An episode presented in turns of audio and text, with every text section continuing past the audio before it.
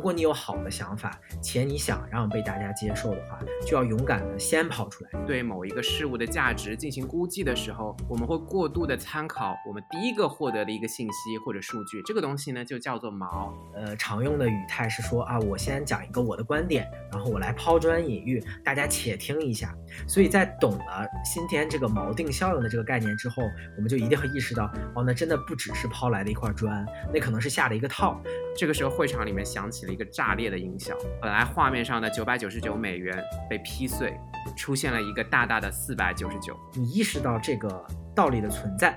就像在你的弓箭筒里多了一把狙击枪，虽然你可能用的不熟练，但是危机关头你可以把它狙击枪拔出来保命。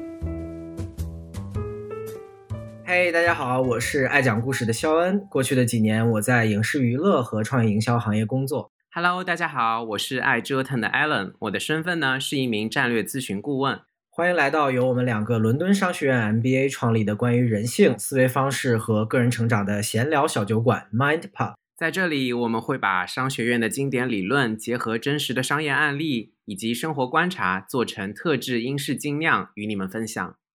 这期我们想要聊一个很有意思的话题。我我想分享一个在生活中很有趣的一个观察，就是我发现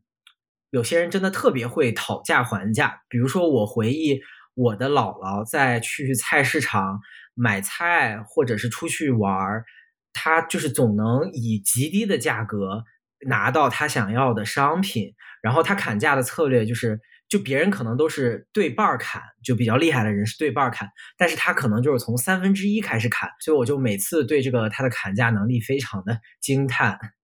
我觉得我们可能上一辈或者上上一辈的很多人都特别会还价，但我自己就有个顾虑，就比如说去菜市场还价，或者到一些旅游的景区去还价，我觉得我还太多就会自己担心会被别人打。就比如说他可能一口价说是五百，我可能还到四百多，我就已经觉得自己捡了大便宜了。我是不敢砍那么厉害的。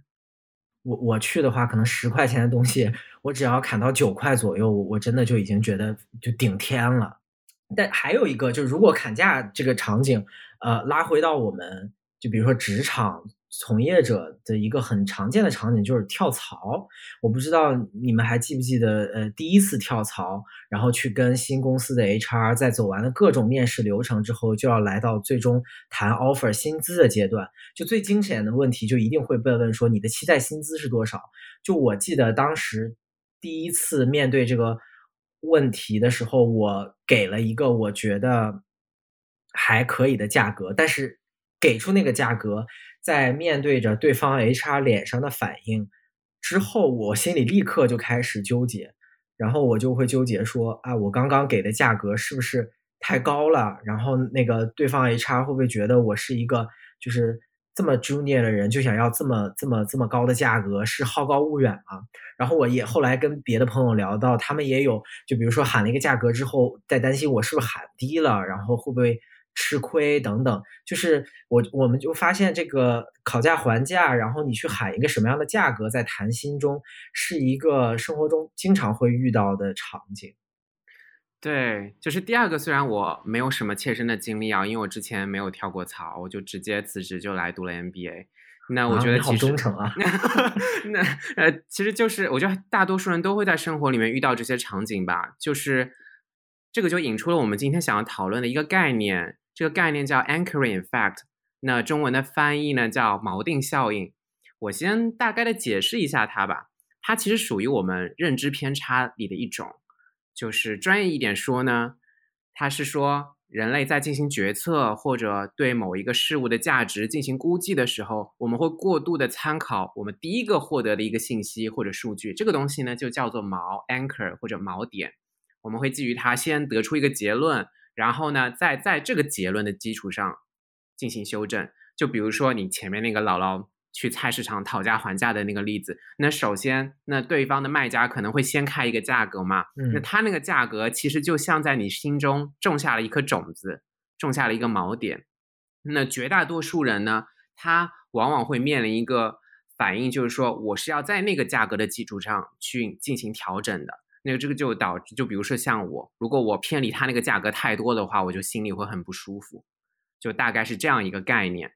嗯，那它其实最早是由两位认知心理学的教授发现并且加以理论化的。那其中一位呢是斯坦福大学的教授 Amos Tversky， 另外一位是普林斯顿大学的教授 Daniel Kahneman。 这两个人呢一开始发现了这个概念之后做了很多实验，然后把它加以理论化呈现出来。嗯，简单的来说呢，这个锚定效应需要有两个部分来组成。第一个是说我们人在估计的时候，由于我们是有认知惰性的，我们需要一个参考点来估计呃商品的价值也好，或者说某一件事情呃给你的印象也好。那第二个呢是在找到那个参考点之后，我们的调整空间往往是不够的，我们调整的不到位，就会产生之前呃比如说我不太会讨价还价这件事情。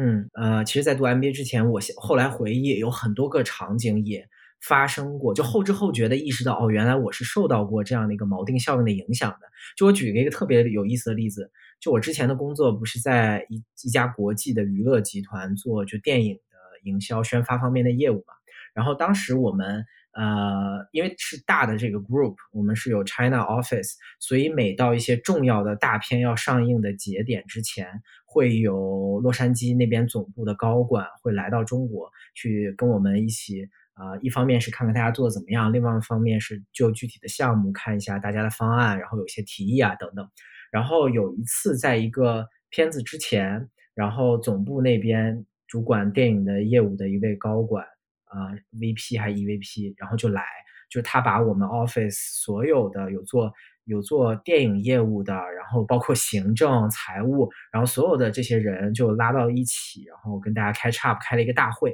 然后那个会上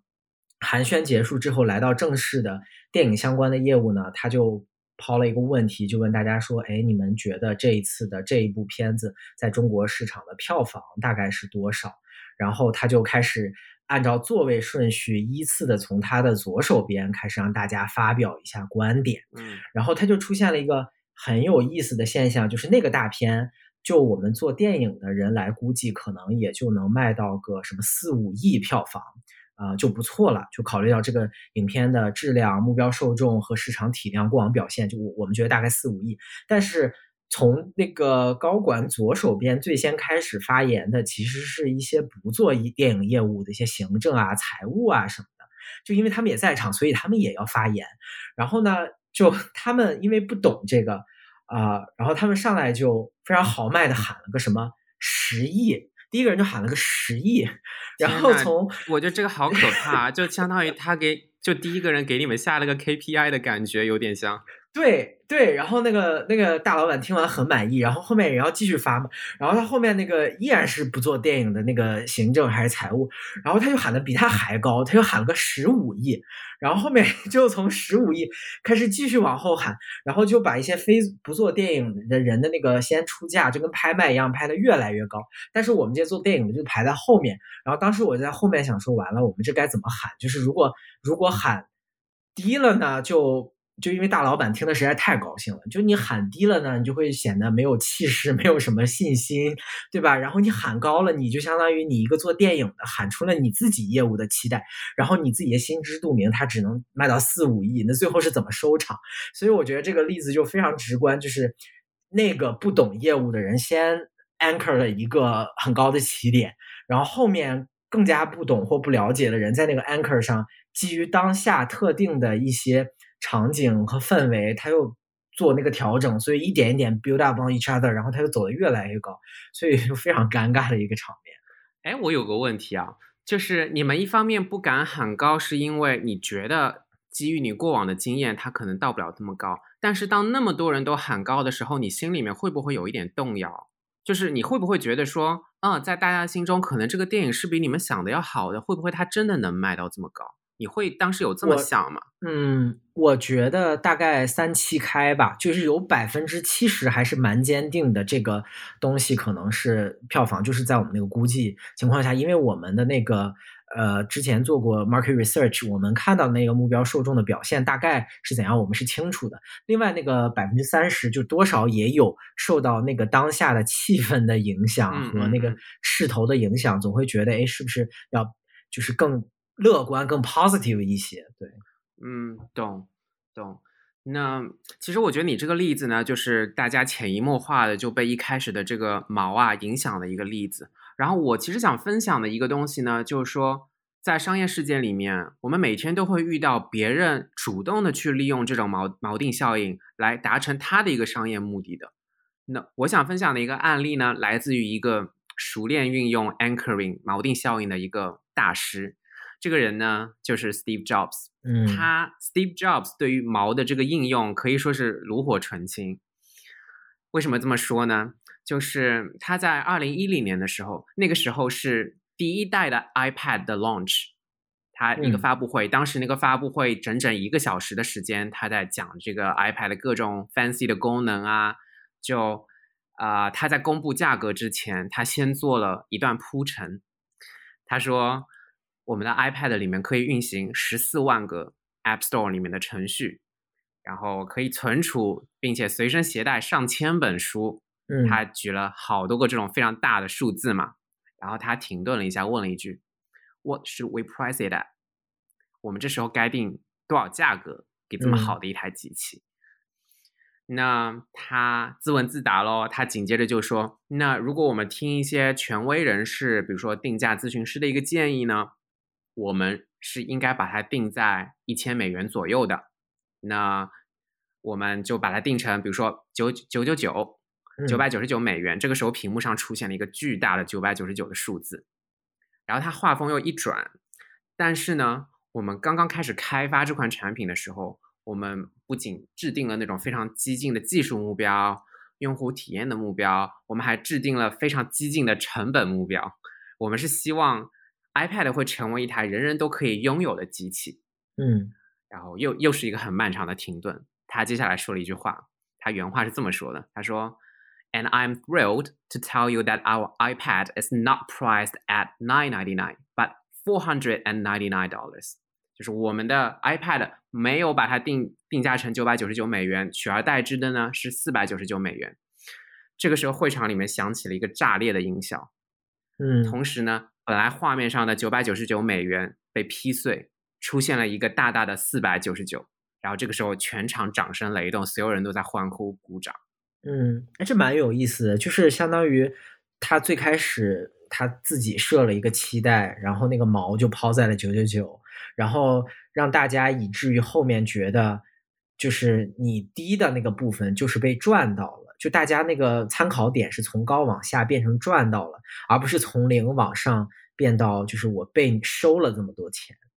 对的对的，而且他其实在公布价格之前做了相当长的介绍嘛，就是你的期待值对这个产品本身的性能啊，然后功用啊什么期待值被拉得很高，然后同时他又给你设定了一个价格的期待值，然后它其实是很优秀的一款机器，嗯，然后就应该被定在很高的价格，然后突然就来了一个对半砍，然后再加上现场那种声光电的音效，你在当时身临其境的就会感觉到啊，我竟然能花四百九十九美元就买下这么好的一台机器。这个其实非常有影响力，非常 powerful 的一个手段。是的，而且哦，这个这都还没算完，就是因为我们知道苹果它在 launch 一款新品的时候，它不仅不仅仅是只有那一个机型嘛，嗯，就当时其实是有六个，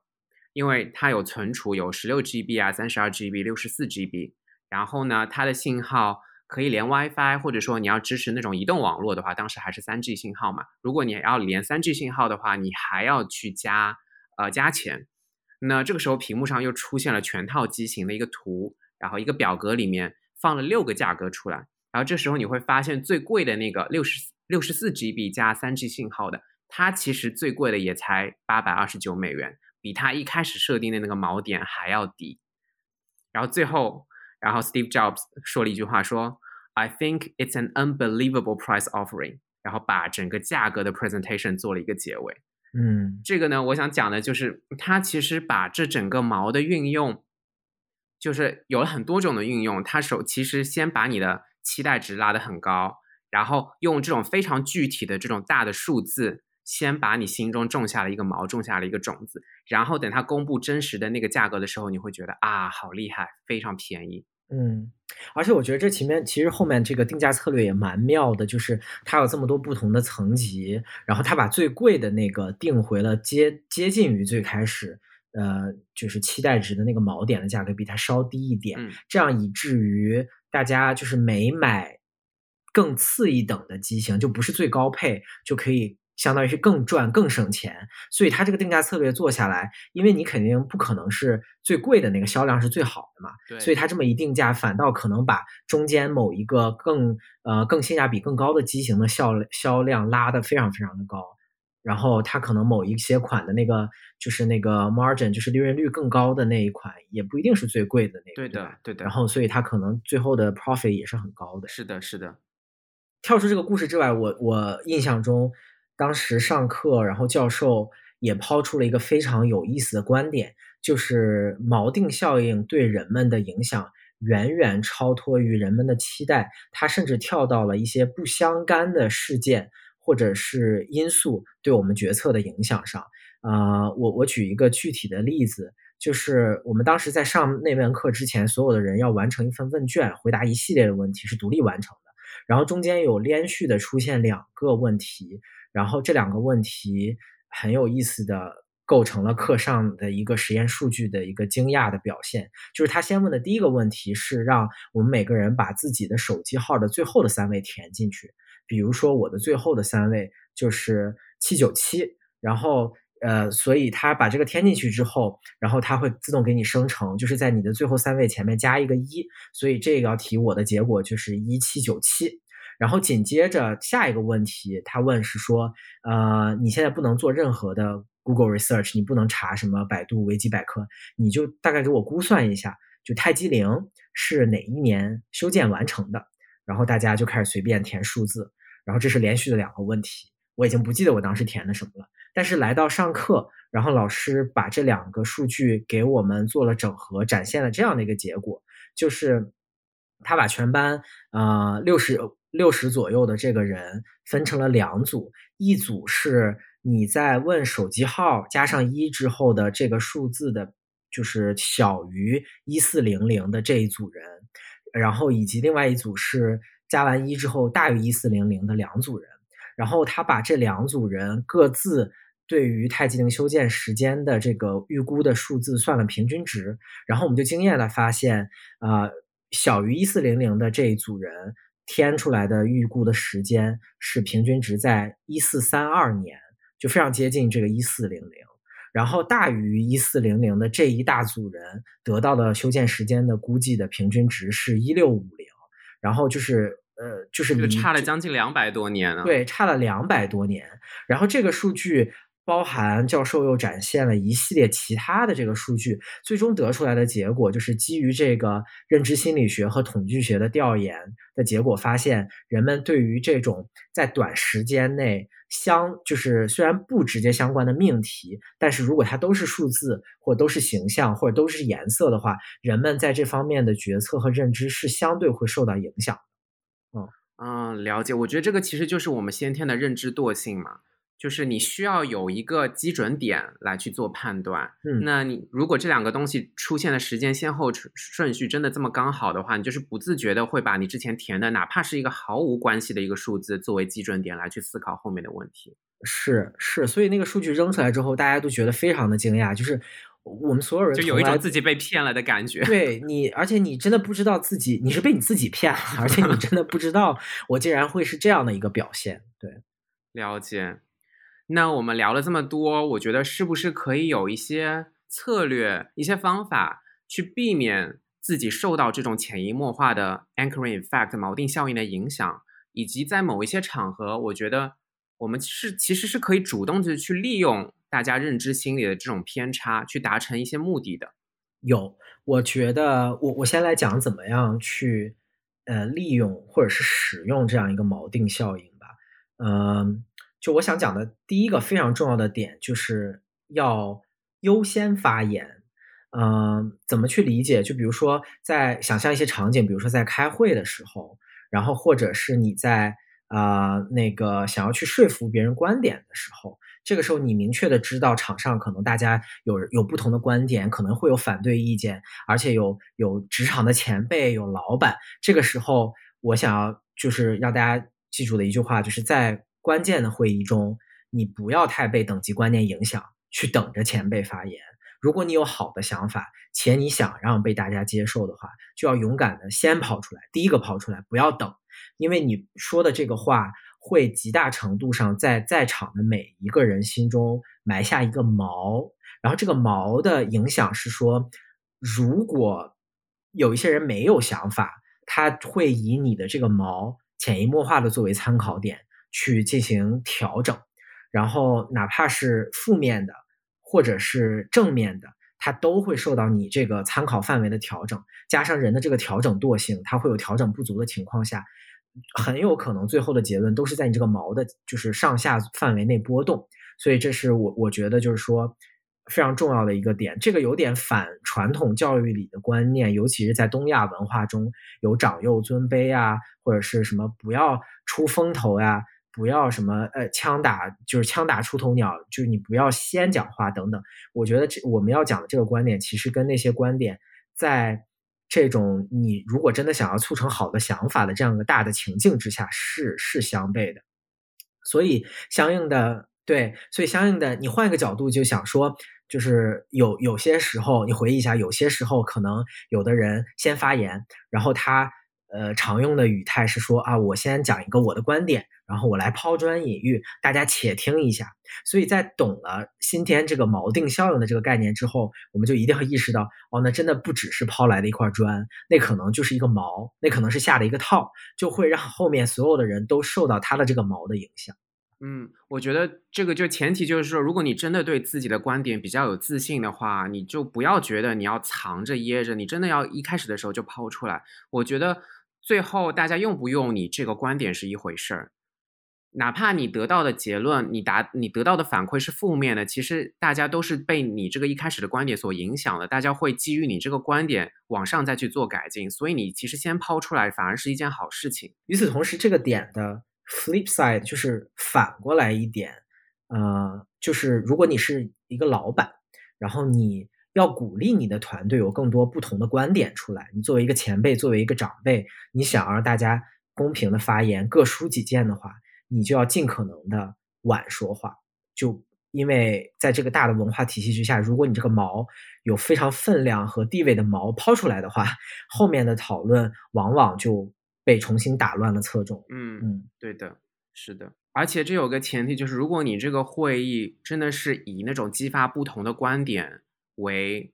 为目标的话，你真的就是老板是要晚说话比较好的。是的，不然不然大家都会跟你的跟跟着你的那个方案走了。对，是。然后我有一个类似的方法哦，就是类似的一个小 tip， 就我自己经常会用到。我觉得就是在你进入到那些重要的社交场合，面试也好 ，presentation 也好，在进入之前，一定要在心里面想好你自己的锚，就你要在心里面想好自己的三个关键词。什么意思呢？就比如说你在做一个面试之前，你要想好你一个成功的面试在走出这个面试间的时候，那你的面试官对你留下的三个关键的印象应该是什么。你要先把这三个关键词想好，把它用作你的锚。那在一开始介绍自己的时候，就要把这三个关键词讲出来。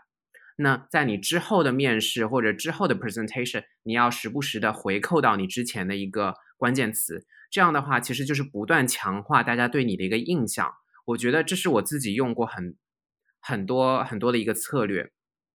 就是不管是面试也好，我我总归先会把我这个面试希望达成的效果用三个词来概括，然后一开始就抛出去。我是非常建议大家也能够主动的去使用这种方法，这也是一个积极运用锚定效应的一个很好的一个手段。同意同意，而且你最先把这个锚抛出来，然后对方听进耳朵里，后面很有可能你在讲一些案例或者你展现一些很小的潜质的时候，对方会不自觉的把那个东西归因为你抛出的那个锚，所以你这个锚就会越堆越大。对对，是的，对吧？是的，是的，是的。嗯，然后我我觉得还有一个点，就就是第三个点，我来补充一下，就是我们最开始聊了很多砍价呀、谈判啊等等，所以关于这个点，就是说如果真的在有一些商业洽谈，或者是谈 offer， 或者是你在各种场合下你要去谈判、去砍价、去出价的时候，我会建议，呃，在很多的情况下，我会建议你去给出第一口的价格。就比如说你你去采购也好，或者是你跟对方谈资源也好，你要去做一些采买也好，我会建议你在以下的这几种情况你是第一口出价。有哪些情况呢？第一点是说，如果你知道对方的心理预期的价格或者是区间范围内是多少的时候，我会建议你去给出第一口价格，而且往更有你的利的那个方向去喊第一口价。具体举个例子，比如说我们在找工作的时候，然后这个点可能会对于很多职场新人再去谈 offer 的时候会比较有帮助。就是如果你去之前，你看到你的 job description 上写说我的薪资范围大概比如说一万到两万好了，然后这个情况下如果让你去开 offer 的话，我会建议你尽量的往上去喊，你的毛就抛得高一点。然后它的背后的意义是说，除了这个 anchor 之外，对方的 H R 可能也会考虑说，哦，原来你的期待在这儿。然后呢，你的他他可能会心里觉得他在调整不足的时候就会有些心理期待，比如说是不是如果低于太多，那这个 candidate 肯定就不会来了，或者怎样的，这个毛是要种好。这是在一种情况下。在另外一种情况下，就是如果你不知道对方的期待的范围是多少，但与此同时你不在意你跟对方之间的关系的长久的好坏，那你依然要喊第一口价。且我们会建议你尽可能的喊一个呃看起来很 ridiculous， 怎么讲，就是很很无可能有点无理，但是对你自己非常有利的一个价格。这个例子我觉得就是回归到我姥姥买菜市场，或者是她去旅游的时候跟什么古玩小商小商贩谈价，就是她不在意是不是还要当回头客，然后以后还要不要跟这个陌生人做朋友。我当下在意的就是我这一次谈判里我要拿到最低的价格，那他直接的第一口给出的这个 offer 就是 ridiculously low offer low price offer。 那所以这样的情况下，你这个毛抛出去，对方就心里也开始犯嘀咕，对吧？但总是最后会来到对你有益的方向。但是还有在一种情况，就是说如果你啊、呃、不知道对方的心理预期的范围是多少，但是你在意跟他的长久的关系，这个时候我就会建议你谨慎考虑，就不要轻易的喊出第一口你的 offer， 然后很有可能会毁掉关系，或者是破坏你在对方心中的认知啊、呃、是怎样的。就我我这是关于谈判的啊、呃、谁来喊第一口价格的一个小的 tips。 嗯，就是你刚刚讲的旅游的那个例子，我觉得就是赌一把的那种心态，对吧？其实你就是对，反正你不在意他你们的关系，那而且你又不知道对方这个东西心理预期是多少，那你赌一把，你喊一个，你比如说要买的话喊一个很低的价格，说不定是最后被发现是在那个人的心理预期里的。嗯，所以你就是赌这个概率嘛，对吧？你如果这时候喊的高了的话，那其实就失掉了这个赌一次的机会了。对，理解。就是、嗯、但是这前提是你不介意，就是你们只是一笔交易嘛，就如果之后还有别的交易的话，你这个真的是要非常谨慎的。是的，是的。所以还是提醒一下，就是如果是职场小朋友在听我们的节目的话，然后你去谈薪资，然后你还在意跟这个薪就是潜在的雇主之间的关系，但是你也不知道他的心理预期的时候，你真的这个时候你就要谨慎了。嗯，我觉得这个时候你可能要多做一些调研，对，就是多去看一下市场上同类的岗位，它的那个薪资的范围是多少。有一个数据点的基础之上，然后你再去猜测对方的他那个价位是多少，这样比较合适。嗯嗯，是的。然后这是我们分享了三个怎么样去呃使用呃这个 anchoring 的点。然后硬币的另一面是说，我们怎么样在生活中或职场中尽量的避免被这样的一个锚点效应去影响。然后我来先讲我我觉得非常重要的一个点，就是说我们必须要意识到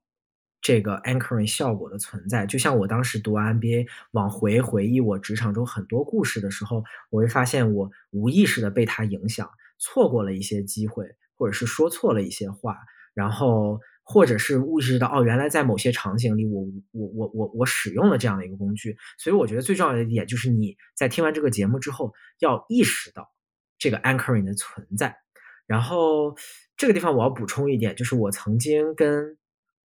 呃，在我读 M B A 之前跟另外一个 M B A 已经毕业 Stanford M B A 已经毕业的一个学姐聊天的时候，我就请教了她一个问题。我说我也看了很多书，心理学的书，行为学的书，然后我知道有一些道理，但是我不知道怎么去用它。就像很多人有那个网上会讲说什么呃、知道了很多道理，知道这个很多道理也好不过这一生什么之类的，对，无法过好这一生。所以我就问他说，那我知道这个东西有什么意义呢？然后他他跟我讲了一个很很形象的比喻，他是这样说的，就是说你意识到这个道理的存在，就像在你的弓箭筒里多了一把狙击枪，虽然你可能用的不熟练，但是危机关头你可以把它狙击枪拔出来保命。那意思就是说，你意识到它的存在，就意味着你在危险的时候，在某一些时候你就能意识到你在被它的影响，那这个时候你就比不知道这个道理的人多了一种应对方式。所以我们现在要做的事情，包括各种读书啊，听 podcast 听别人分享也好，要做的东西就是意识的，就是知道我曾经不知道的东西。嗯，我觉得这个是嗯，最大最大的价值。嗯，了解。其实就是要意识到我们每个人的大脑，它的这个设计本来先天性的就不是完美的嘛，就是你你是没有办法去避免一些系统性的缺陷的，但是你如果知道了你有缺陷的时候，那你才有可能去避免它。我觉得其实就是这样子。对，是的，是的。其实聊到这儿，我就是我我我我觉得我们想传达的一个东西就是说，其实我们不要完全相信你的大脑是完美的，就我们的大脑有的时候在欺骗自己。当然，这个欺骗是系统性的，是大脑的生理结构和神经学结构导致的。就是这个缺陷，呃，可能在你能量低，或者是无意识的情况下，它自然而然的就会出现。所以我们现在要做的是时刻对自己的意识保持一个警觉，嗯，对我现在的状态保持一个警觉。我们不能做就是自动驾驶和无人驾驶，我们应该时刻监视自己的大脑在怎样的运转。嗯，是。然后第二个我想分享的一个方法，怎么去避免，就是说大家还记得我们在一开始讲锚定效应的时候，其中一个关键性的因素就是我们的思维需要一个参考点嘛。那别人给你种下了一个参考点，不代表你自己不可以拥有你自己的参考点。就是你在跟别人谈判之前，你在跟别人砍价之前，你首先自己得有一个内心的心理预期。那这个心理预期可以是通过你去收集一些数据啊，一些市场上的一些公开信息去形成的。这样的话，你后续在调整的时候，其实就是在两个参考点当中的范围里面去进行调整。这个总比你被对方的参考点，被对方的毛牵着鼻鼻子走要好很多。然后还有一个就是说，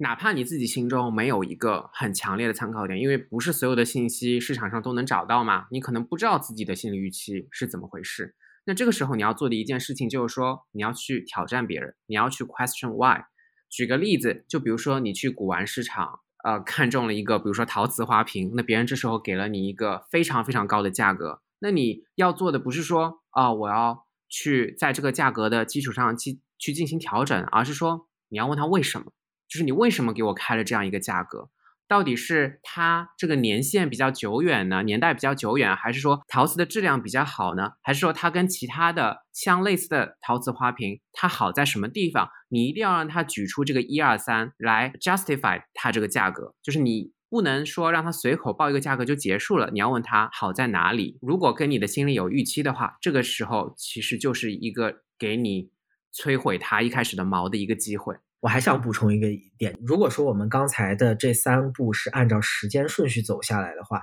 就是进入谈判或者是进入这个对话之前，你意识到它，然后你心里有一个你的锚，然后对方抛出锚来之后，你要去质疑它，你要去延缓你的回答。那沿这个顺序来到第四步，就是说你要把你的锚在这个时候抛出来，然后这个锚可以是跟对方的锚截然相反的，或者是另外一个极端的锚。这个这个这一步的一个反击的意义很就很很很明显了，就是你也要在对方心中锚下你的一个态度，你的一个观点，嗯，以便让知道说哦，原来这个人他的期待值在那儿，嗯，然后这个人可能，对吧，也是一个比较 tough 比较难搞的一个人，然后他的观点跟我如此如此的不一样，然后这个锚抛出去之后，剩下的讨论就会在这两个锚之间去左右的去辩驳，对吧？但是你不要呃整个的被对方抛带走，而不把你的这个观点和锚点给抛出来。嗯，是的是的。以上就是 Mindpub 第二期的节目啦，我是爱说故事的肖恩，我是爱折腾的 Alan， 我们下期节目再见，拜拜，拜拜。